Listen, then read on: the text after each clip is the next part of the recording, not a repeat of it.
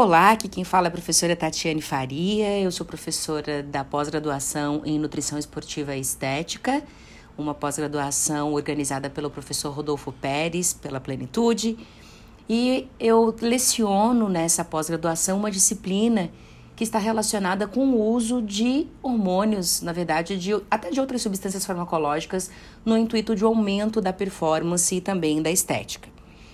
Obviamente, quando nós falamos de é, aumento da performance, um dos principais fármacos que são discutidos hoje na literatura é a testosterona. A testosterona é um esteroide anabólico androgênico e, na verdade, quando nós olhamos para a clínica estética e para a clínica esportiva, nós vemos um arsenal gigantesco de possibilidades farmacológicas do uso da testosterona.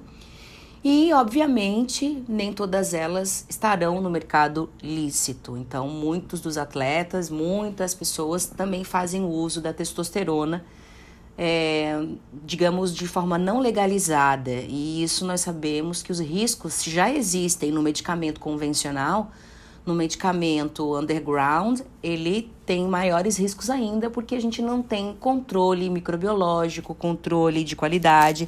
Na verdade, nós não sabemos o que está sendo adquirido. Uma das grandes queixas de usuários de esteroides anabolizantes é a queda capilar, a alopécia. Nós já conhecemos a alopécia androgenética, que é aquela alopécia que é desenvolvida tanto em homem quanto pela mulher, devido ao aumento do perfil androgênico, mas quando nós falamos de usuários de esteroides anabolizantes, essa classificação também ela é bem cabível. Então, uma alopecia androgenética ela é uma condição progressiva, se não for tratada, e é uma das principais queixas, principalmente de mulheres que fazem uso de esteroides, tendo em vista também é, toda a importância do cabelo para a estética feminina, né? Mas os homens também se preocupam bastante com a queda capilar. É, nós sabemos que, naturalmente, o número de fios vai diminuindo ao ano. Quando vamos envelhecendo, nós diminuímos aproximadamente cinco por cento da queda capilar. Na verdade, temos cinco por cento de aumento da queda capilar por ano. E nós temos hoje, basicamente, é, sendo comercializados dois tipos de fármacos, de medicamentos que vocês irão ouvir pacientes, é, e se não é que já foram usuários desses dois tipos de medicamentos por tratamento da queda capilar. O primeiro deles é o minoxidil e o outro que nós vamos conversar é a finasterida. O minoxidil ele é uma substância que nós utilizamos topicamente e a finasterida pode ser usada tanto topicamente quanto de forma oral.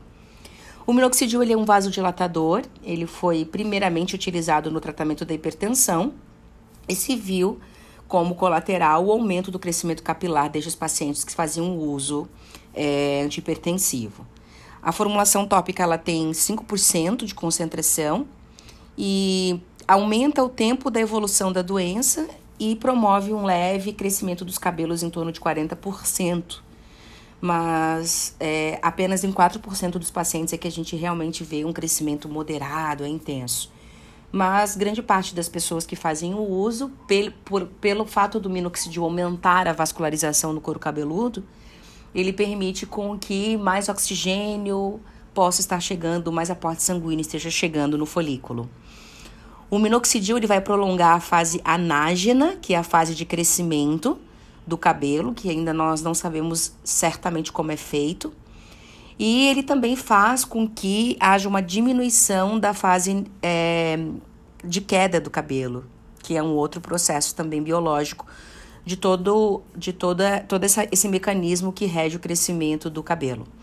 Quando o tratamento com minoxidil é interrompido, e, e digamos de quatro a seis semanas, a queda de cabelo reinicia em cerca de seis meses. Sem a medicação, a pessoa já vai voltar ao estado inicial. Quando nós falamos de finasterida, nós estamos falando de bloqueadores enzimáticos. Então, a finasterida é um inibidor seletivo para cinco alfa redutase do tipo dois, que é uma enzima que converte a testosterona em diidrotestosterona. Então, esse medicamento se liga irreversivelmente à enzima e impede a conversão da testo em D H T. A administração de uma dose de um miligrama de finasterida chega a reduzir até sessenta e quatro por cento da D H T no couro cabeludo e sessenta e oito por cento no plasma. Então, é um medicamento também utilizado para o tratamento de hiperplasias prostáticas e outras uh, desordens também. É importante a gente entender que após um ano de uso, se observa de dez a vinte e cinco por cento do crescimento de fios novos. Depois de quase vinte e quatro meses já ocorre o aumento da espessura do cabelo, sem aumentar o número dos fios. E lembrando que sempre é preciso se fazer uma manutenção. Entretanto, quando nós estamos falando de usuários de esteroides anabolizantes, nós sabemos que o uso é crônico. Então, a alopecia ela também vai ser crônica. Então, muitas vezes, o paciente quer continuar usando o esteroide sem ter a queda de cabelo. Então, a gente precisa explicar que a queda de cabelo pode ser minimizada, mas totalmente cessada só quando a pessoa realmente interromper o uso de esteroide. E isso pode levar ainda muito tempo para recuperar o couro cabeludo.